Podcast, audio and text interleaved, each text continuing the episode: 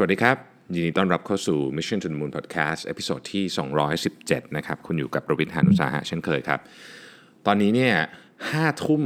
พอดีเลยนะครับเพิ่งกลับมาถึงบ้านนะฮะเมื่อกี้ไปพูดงานของพี่ป้อมภาวุธนะครับตลาด .com นะฮะแล้วก็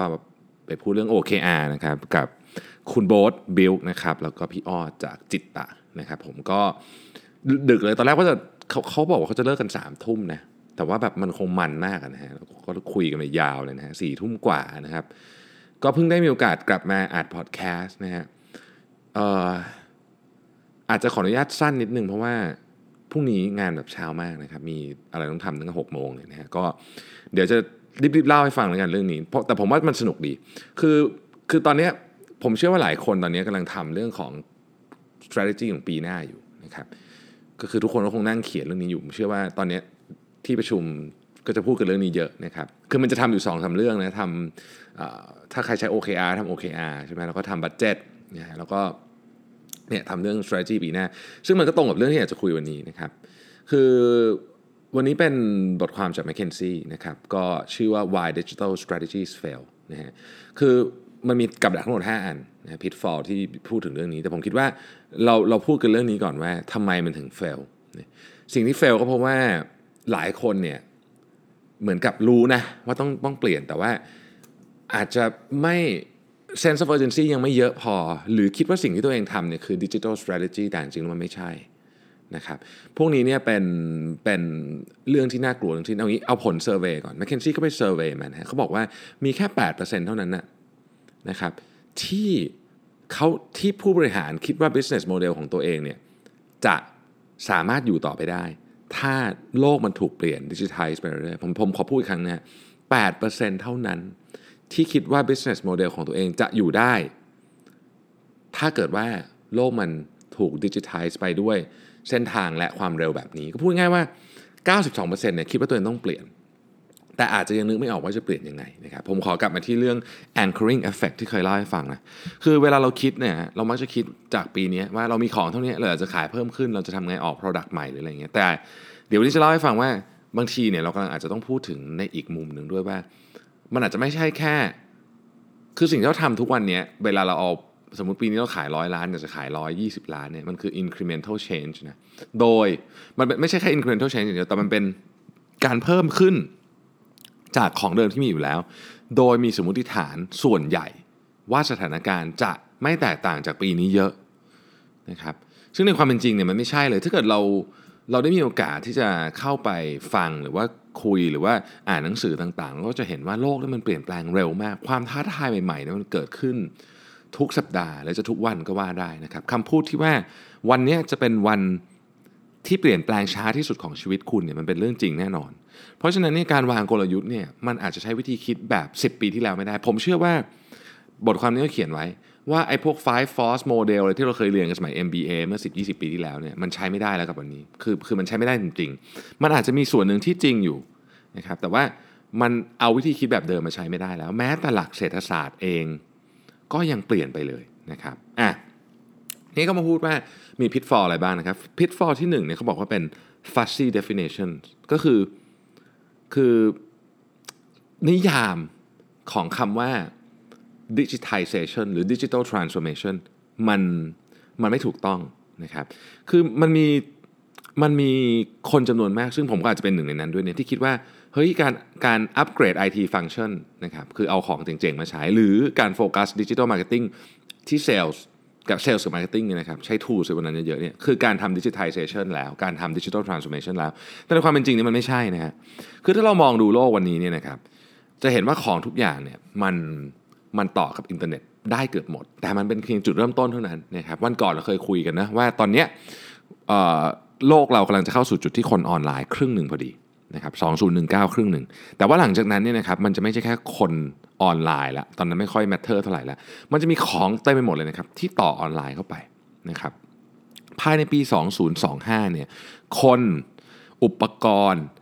เอ่อ object ต่างๆ ตู้เย็นชามกระทะหม้ออะไรพวกนี้แม้แต่อาจจะเป็นเก้าองเก้าอี้รองเท้าเนี่ยนะครับจะต่อกับอินเทอร์เน็ตหมดแล้วอินเทอร์เน็ตเนี่ยจะเร็วมากและเกือบเกือบจะฟรี ต้องใช้คำนี้คือคือถูกมากอะเมื่อเทียบกับรายได้ของคนทั่วไปที่ใช้อยู่นะครับเราจะมีอุปกรณ์ทั้งหมด 20 billion ชิ้น 20 billion นะฮะ ในปี 2025 ที่ต่อเข้ากับอินเทอร์เน็ต นั่นคือ 3 เท่าของประชากรโลก เราลองนึกถึงภาพนี้นิดหนึ่ง 3 เท่าของประชากรโลก อุปกรณ์ 20 billion นะครับ มันจะเกิดอะไรขึ้นเนี่ยมันจะเกิดข้อมูลจำนวนมหาศาล ข้อมูลจำนวนมหาศาลนี้จะเข้ามาเปลี่ยนวิธีการใช้ของวิธีการทำธุรกิจ business model ทั้งหมด จะเปลี่ยนหมดเลยนะครับอะเรายองยกตัวอย่างหนึ่งแล้วกัน อีกหน่อยเนี่ยรถมันจะเชื่อมกันหมดนะครับจะขับเองไม่ขับเองยังไม่รู้สมมติเชื่อมกันก่อนเอาแค่ยังไม่ต้องขับเองเอาเชื่อมกันก่อน รถเชื่อมกันหมด ข้อมูลเนี่ยมันจะถูกส่งเข้าไปใน cloud คนที่ทำประกัน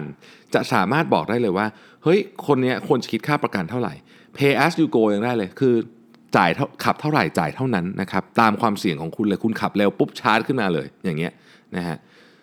มันจะเปลี่ยน agent model ในวันนี้หมดเลย เพราะฉะนั้นวิธีคิดมันก็จะถูกเปลี่ยนไปหมดนะครับ สิ่งที่เราเคยคิดว่ามันมีค่ามันจะไม่มีค่า สิ่งที่เราเคยต้องมีคนกลางอาจจะไม่มีนะเราก็ยังไม่ต้องพูดถึงบล็อกเชนพูดถึงอะไรพวกนี้เพราะฉะนั้นเนี่ยถ้านึกไม่ออกว่าเป็นยังไงนะครับเขาบอกว่าให้คิดย้อนไปถึงตอนที่เรามีสมาร์ทโฟนมาตอนแรกสิบนี่สิบปีเองนะสมาร์ทโฟนนะครับสิบปี 11 ปีเนี่ยวันนี้สมาร์ทโฟนมันเปลี่ยนชีวิตเราไปเยอะขนาดไหน ถ้าเกิดคนที่อาจจะไม่เคย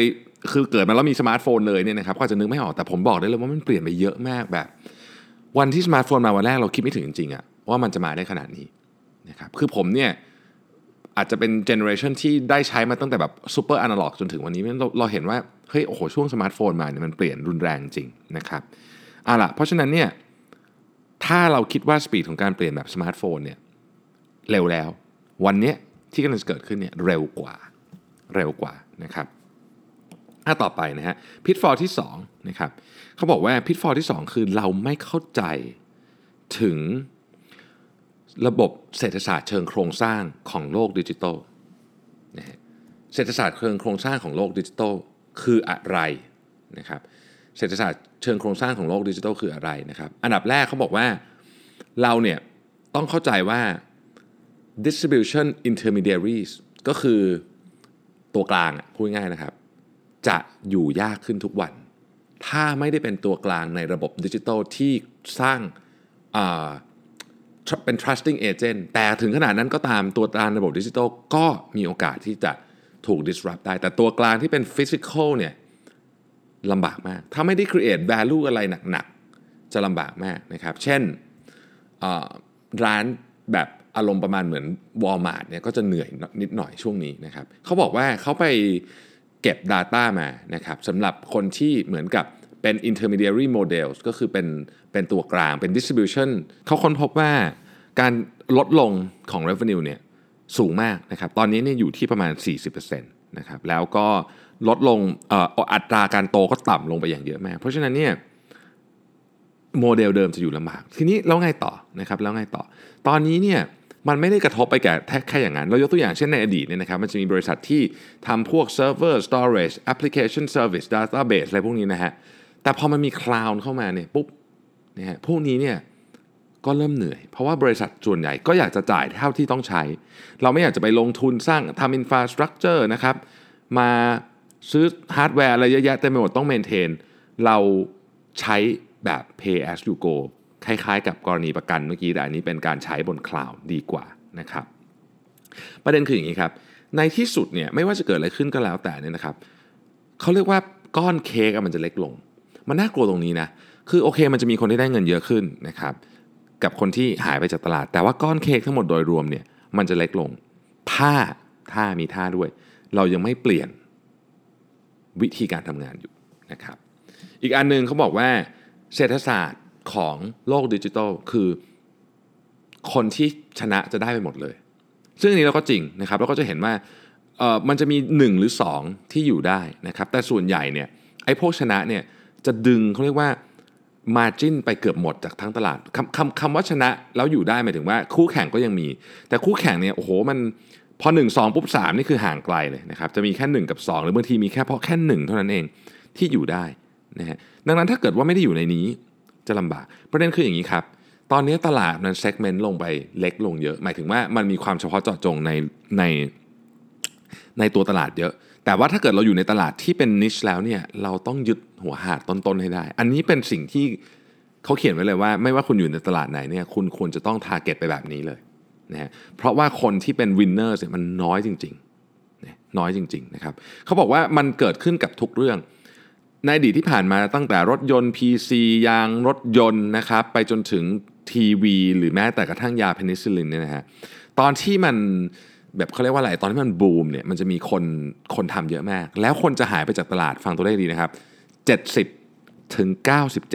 97%กรณีที่เยอะที่สุดก็คือ เคยมีผู้เล่นตอนบูม 100 พอเรียกว่าล้มหายตายจากกันไปนะครับ ผ่านคัดเลือกกันมาแล้วเนี่ยนะคนที่หลงเหลืออยู่เนี่ย ในในกรณีบางกรณีเหลือแค่3%เท่านั้นนะฮะอีกการหนึ่งนะครับในเศรษฐศาสตร์ของโลกดิจิทัลเนี่ยเราเราเห็นอยู่แล้วว่ามันให้รางวัลแก่คนที่เป็น first mover คือคนที่เริ่มก่อนและ super fast followers บางคนบอกให้ first mover ก็เจงก็มีเยอะถูกครับ มีเจงเยอะ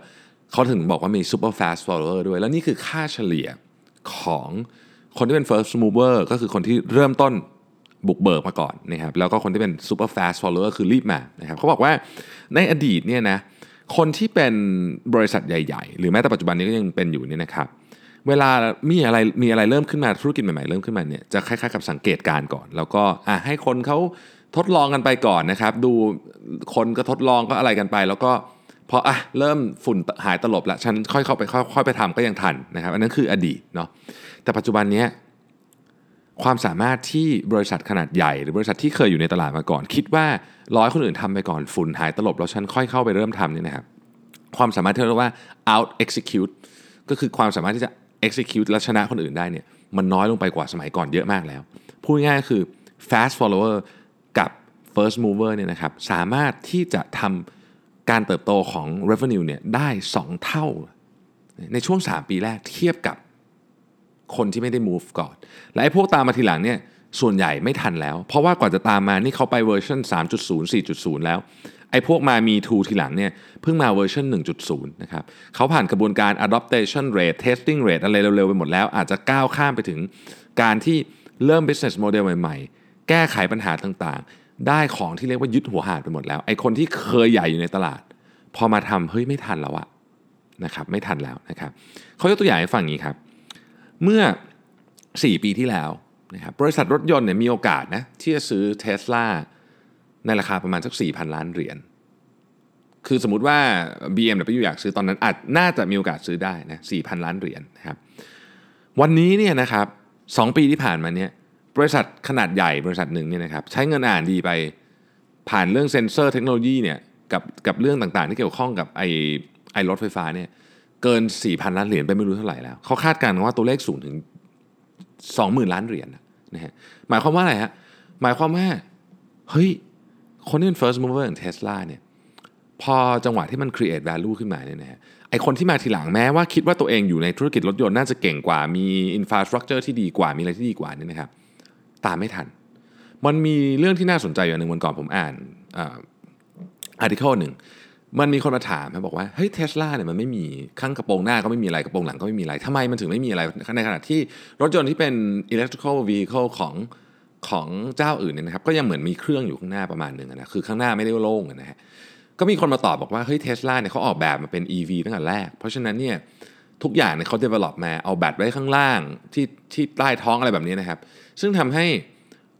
มันสามารถเป็นแบบข้างหน้าข้างหลังว่าโล่งได้ การกระจายน้ำหนักก็ดี แต่รถยนต์ที่เป็น EV electric vehicle ที่มาจากผู้ผลิตรถยนต์แบบดั้งเดิมเนี่ยคือวิธีคิดก็ยังเป็นเหมือนรถยนต์สันดาปอยู่ แต่ว่าโอเคอะเปลี่ยนเครื่องเป็น EV เปลี่ยนมาใช้แบตเตอรี่ EV ไม่ได้คิดว่าจะเอาแบตเตอรี่ไปออยู่ตั้งแต่เริ่มต้นว่างันเถอะนะครับก็คือวิธีคิดมันเริ่มต้นต่างกัน นั่นเอง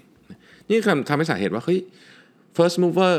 กับ super fast followers เนี่ยสำคัญ ทำไมเราถึงควรจะต้องคิดเรื่องกลยุทธ์ทางดิจิทัลตั้งแต่ตอนนี้นะครับ อันที่3นะฮะ pitfall ที่ 3 overlook overlooking ecosystem คือเขาบอกอีกหน่อยมันจะเป็น ecosystem หมดนะครับบริษัท 7 บริษัทที่ใหญ่ที่สุดอ่าเจ็ดท็อป12เนี่ยมี 7 บริษัทที่ใหญ่ที่สุดนะครับท็อป12 ของโลกเนี่ยเจ็ดบริษัทจาก 12 บริษัทที่ใหญ่ที่สุดของโลกนะครับเป็น ecosystem player หมดเลยนะครับอาลีบาบา Google Amazon Apple Facebook Microsoft Tencent เป็น ecosystem หมด คือเขามีหมด เขามีระบบจ่ายเงิน เขามีระบบโลจิสติก เขามีระบบเว็บอีคอมเมิร์ซเขามีระบบการเก็บข้อมูล มีระบบการซื้อขายข้อมูลออ p t i m i z e ข้อมูลนะครับ มีทำโดรนทำหุ่นยนต์ อะไรแบบครบหมดเลยนะครับ ครบหมดเลย พวกนี้เนี่ยจะใหญ่แบบขึ้นเร็วมากนะครับ เพราะว่ามัน ไอ้ดิจิทัลแพลตฟอร์มและ ecosystem เนี่ยมันไปบิดพื้นฐานของ supply กับ demand บิดยังไงนะครับมันบิดอย่างนี้ฮะคือในอดีตเนี่ยถ้าเราเรียน MBA นะสมัยก่อนนะเขาจะบอกว่าคุณเลือกมา fast delivery greatest customer experience หรือ low cost เอาเลือกมา เพราะคุณไม่สามารถได้ทุกอย่างได้เอาใหม่นะครับ ส่งของเร็ว experience ของลูกค้าดี และถูก 3 อย่างนี้มันไม่น่าจะมาด้วยกันได้ คือถ้าเกิดเราจะทำ experience ลูกค้าให้ดี เฮ้ยมันน่าจะมีต้นทุนสูงถูกไหมฮะแต่ไม่ค่อยจริงเท่าไหร่กับเรื่องแพลตฟอร์ม เพราะอะไร เพราะว่าแพลตฟอร์มเนี่ยมันเอา Data มา leverage ได้สูงมาก วิธีคิดแบบเดิมที่บอกว่าเฮ้ยจะจะทำ experience ให้ดีต้องใช้ต้นทุนเยอะนี่ไม่จริงอีกแล้ว มันอยู่ที่ว่าใครมีเครื่องมือที่ดีกว่า เหมือนที่คุณแม็กซ์ CTO ผมชอบพูดอะเฮ้ยตอนนี้มาวัดกันที่ความสามารถในการใช้เครื่องมือเนี่ยจะเป็นหนึ่งในสิ่งที่สำคัญมากนะครับดังนั้นเนี่ยมันเปลี่ยนความคิดหรือพื้นฐานดั้งเดิมของ supply กับ demand ไปหมดเลยนะ อะเอาตัวเลขน่าตกใจอีกตัวหนึ่งนะครับ ตัวเลขที่น่าตกใจก็คือภายในปี 2025 เนี่ยนะฮะ 30%ของ corporate revenue นะครับ 30%ของ corporate revenue จะมาจาก ecosystem จะมาจาก ecosystem นะ แล้วไปดูทวนใหม่เมื่อกี้ 7 จาก 12 บริษัทที่ใหญ่สุดในโลกเป็น ecosystem คุณเริ่มมองเห็นอะไรไหมครับว่า ถ้าเราไม่ได้เข้าไปอยู่ใน part ของ ecosystem หรือไม่ได้ทำอะไรขึ้นมาสักอย่างเนี่ย เราจะลำบากมาก เราจะลำบากจริง ๆ เขาบอกว่าคนที่อยู่ในธุรกิจดั้งเดิมนะที่ที่อาจจะเป็นคู่แข่งของพวกนี้เนี่ยมีแค่ 3%เท่านั้นเอง ที่มีกลยุทธ์ที่เป็น offensive อะคืออยากจะบุกเข้าไปสู้อะที่เหลือ 97%นี่แบบชิลไม่เป็นไร ฉันยังอยู่ได้ โอ้อันนี้ก็อาจจะเป็นเรื่องที่น่ากลัวมากในในอนาคตนะครับพิทฟอลที่ 4 คือ over indexing on the usual suspect หมายความว่าอย่างนี้ฮะคือสมมติว่าคุณทำธุรกิจ รถยนต์เนี่ยคุณก็จะมองเห็นคู่แข่งคุณเป็นคู่แข่งที่เป็นธุรกิจรถยนต์ด้วยกัน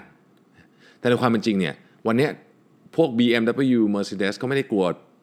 คือไอ้ไอ้พวกนี้เจอกันมาเป็นเป็นหลายสิบปีเป็นร้อยปี แล้วไม่ได้กลัวอะไรกันมากเข้าใจอยู่แล้วเขากลัว Google กลัว Apple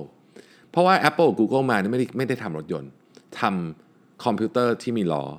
นะครับคือคือมันมีโอกาสที่จะเปลี่ยนเปลี่ยนพวกนี้ได้หมดดังนั้นเนี่ยเราต้องมองว่า เฮ้ยคู่แข่งเราเนี่ยอาจจะไม่ใช่ไอ้คู่แข่งที่มันแข่งกันมา 20-30 ปีแล้วก็ได้นะมันอาจจะเป็นใครก็ไม่รู้ที่มาใหม่ แล้วว่าตุ้มเดียวทำเราหายหมดเลย ก็เป็นไปได้นะครับก็เป็นไปได้ อันสุดท้ายครับ missing the duality of digital นะครับคือเขาบอกว่าอย่างนี้ฮะไอ้คำว่า disruption ความว่าอะไรพวกนี้มันคนพูดเยอะ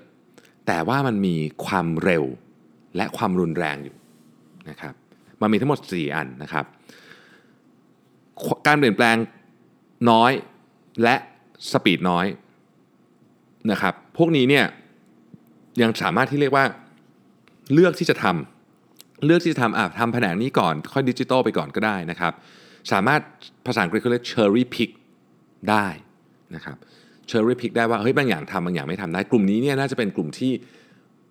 ต้องต้องใช้คำว่าไม่อยากใช้คำว่ามีเรื่องน่ากังวลน้อยที่สุดก็คือมีเรื่องน่ากังวล แต่ว่า อาจจะยังมีเวลาใช้คำนี้แล้วกันอาจจะยังมีเวลามากที่สุดนะครับมันจะมีกลุ่มหนึ่งคือ การเปลี่ยนแปลงสูงนะครับการเปลี่ยนแปลงสูง แต่ว่าความเร็วของการเปลี่ยนแปลงต่ำเอาใหม่นะฮะการเปลี่ยนแปลงสูงคือ degree of change เนี่ยสูง แต่ว่าความเร็วของการเปลี่ยนแปลงต่ำอันนี้เนี่ยอาจจะต้องทำเขาเรียกว่า live in two worlds นะครับ live in two worlds หมายความว่าไงฮะคือเราอาจจะต้องทำธุรกิจเดิมไปด้วย นะครับทำธุรกิจเดิมไปด้วย โดยเฉพาะในระยะสั้นต้องทำธุรกิจเดิมไปด้วยในขณะเดียวกัน ก็ต้องเตรียมตัวสำหรับการเปลี่ยนแปลงครั้งใหญ่ในโมเดลธุรกิจอีกอันหนึ่งด้วยนะครับธุรกิจที่ผมอยู่เนี่ยเป็นประมาณนี้นะคือถ้ามันมีถ้ามัน change มันจะ change เยอะแต่สปีดมันไม่ได้เร็วมากนะครับเราก็ต้อง live in two worlds เราก็ต้องมี business model อื่นรองรับไปด้วยนะครับ degree of change ต่ำแต่ความเร็วในการเปลี่ยนแปลงสูง นะครับ อันนี้ต้อง build agility ก็คือคือต้องบอกว่าต้องต้องเคลื่อนตัวด้วยความรวดเร็วรวดเร็วนะครับ แต่ว่าอย่าให้โอ้โหเปลี่ยนหมดแล้วก็แบบเรียกว่าโอ้โหทำให้ธุรกิจเก่าเละเทะไปด้วยอย่างเงี้ยนะฮะก็คือต้องต้องมีการ balance ต้องมีการดูเป็นแบบเฮ้ยอันนี้มัน pop up ขึ้นมาต้องจัดการนี่ pop up ขึ้นมาต้องจัดการนะครับแต่ก็ต้องอีกตาหนึ่งก็ต้องมองธุรกิจเดิมไว้ด้วยนะฮะ อันสุดท้ายคือหนักสุดก็คือเปลี่ยนเร็วด้วยนะครับ อัตราการเปลี่ยนแปลงก็สูงด้วย อันนี้ต้องเขาเรียกว่าต้องใจกล้าต้องลุยนะครับ ธุรกิจประเภทนี้อย่างเช่น media retail เนี่ยเป็นกำลังเจอกับความท้าทายที่เขาใช้คำว่า fatal ก็คือคือถ้าถ้าทำไม่ทำอะไรแบบเปลี่ยนเยอะๆ ไม่ไม่ใจกล้าจริงๆเนี่ยอาจจะหายไปจากตลาดได้เลยนะครับ ดังนั้นเนี่ย disruption นี่มาแน่นอน เพราะฉะนั้นจะสู้ได้ก็ต้อง move ด้วยอัตราที่รวดเร็วนะครับดังนั้นเขาก็สรุปไว้ให้บอกว่าคิด 2 อย่างเนี่ยหนึ่งต้องมี aspiration ที่ใหญ่ คือต้องมีความมุ่งมั่น ความมุ่งมุ่งหมายที่ใหญ่ไม่ใช่แค่แบบ เออทำนี่ทำนี่หน่อย เพราะ first mover กับ winner takes all dynamic ทำให้เราต้องใส่ investment เข้าไปตรงนี้เยอะนะครับ เพราะว่าในความเป็นจริงแล้ว เมื่อมันเกิด digitization ขึ้นในตลาดของเรา มันมักจะเป็นการเปลี่ยนที่โมเดลธุรกิจเลย หมายความว่าถ้าเรายังยึดโมเดลธุรกิจเดิมแล้วก็ทำต่อไปเรื่อยขยายไปเพิ่ม 10%เพิ่ม 20%เพิ่ม 30%เนี่ยมันจะอยู่ไม่ได้ มันจะอยู่ไม่ได้นะครับเพราะฉะนั้นต้องมี aspiration ที่จะเปลี่ยนแปลงธุรกิจไปเลยนะฮะอันที่2เนี่ยต้อง highly adaptive หมายความว่า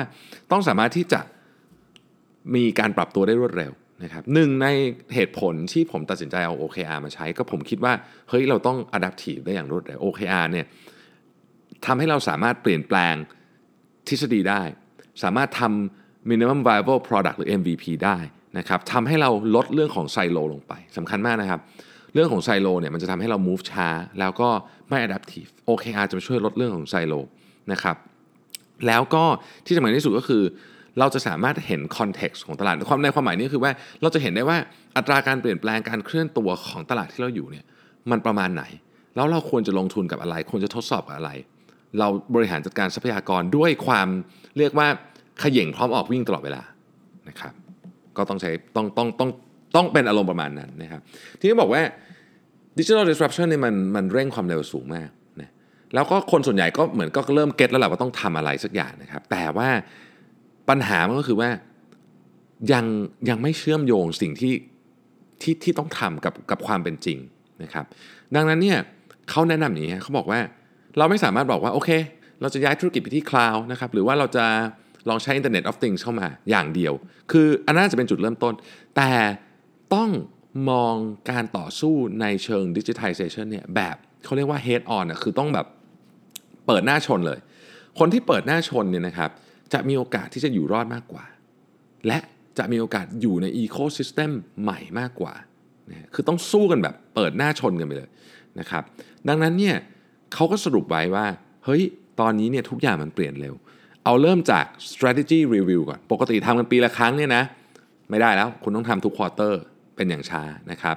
ทุกอย่างข้อมูลต้องเกือบเกือบจะ real time ตัวเลขต่างๆ ที่ผู้บริหารมาตัดสินใจต้องเกือบ real time นะครับ แล้วก็ตอนนี้ การแข่งขันก็ซับซ้อนขึ้นคำว่าซับซ้อนขึ้นก็คืออยู่ดีมันมีคนจากนอก industry เข้ามาแข่งก็มีนะครับลูกค้าก็ซับซ้อนขึ้นนะครับมีอะไรที่มันยากในการขายของมากขึ้น สภาวะแวดล้อมทางการตลาด สภาวะแวดล้อมของ stakeholder ก็เปลี่ยนแปลงไปหมดนะฮะยากขึ้นไปหมด ดังนั้นเนี่ยเราต้องทำงานแบบเกือบๆจะอยู่ใน war room ตลอดเวลานะครับเราไม่สามารถที่จะใช้ strategy เดิมบอกเฮ้ยเราทำ strategy ปีละครั้ง แล้วก็ไม่ต้องเปลี่ยนอะไรเลยอยู่ไปเรื่อยๆอย่างเงี้ยไม่ได้แล้วนะครับการเปลี่ยนแปลงตลอดเวลา adaptive agility และที่สำคัญที่สุดคือเรียนรู้ไปเรื่อยๆ จะเป็นไม่ได้เป็นอะไรการันตีนั้นไม่มีอะไรการันตี แต่อย่างน้อยสุดเป็นผมคิดว่าเป็นเครื่องมือ ที่ทำให้เราอยู่รอดในโลกแห่งการ disruption นี้ได้นะครับวันนี้ขอบคุณมากนะครับที่ติดตาม Mission to the Moon Podcast แล้วเดี๋ยวพรุ่งนี้เราพบกันใหม่ครับ สวัสดีครับ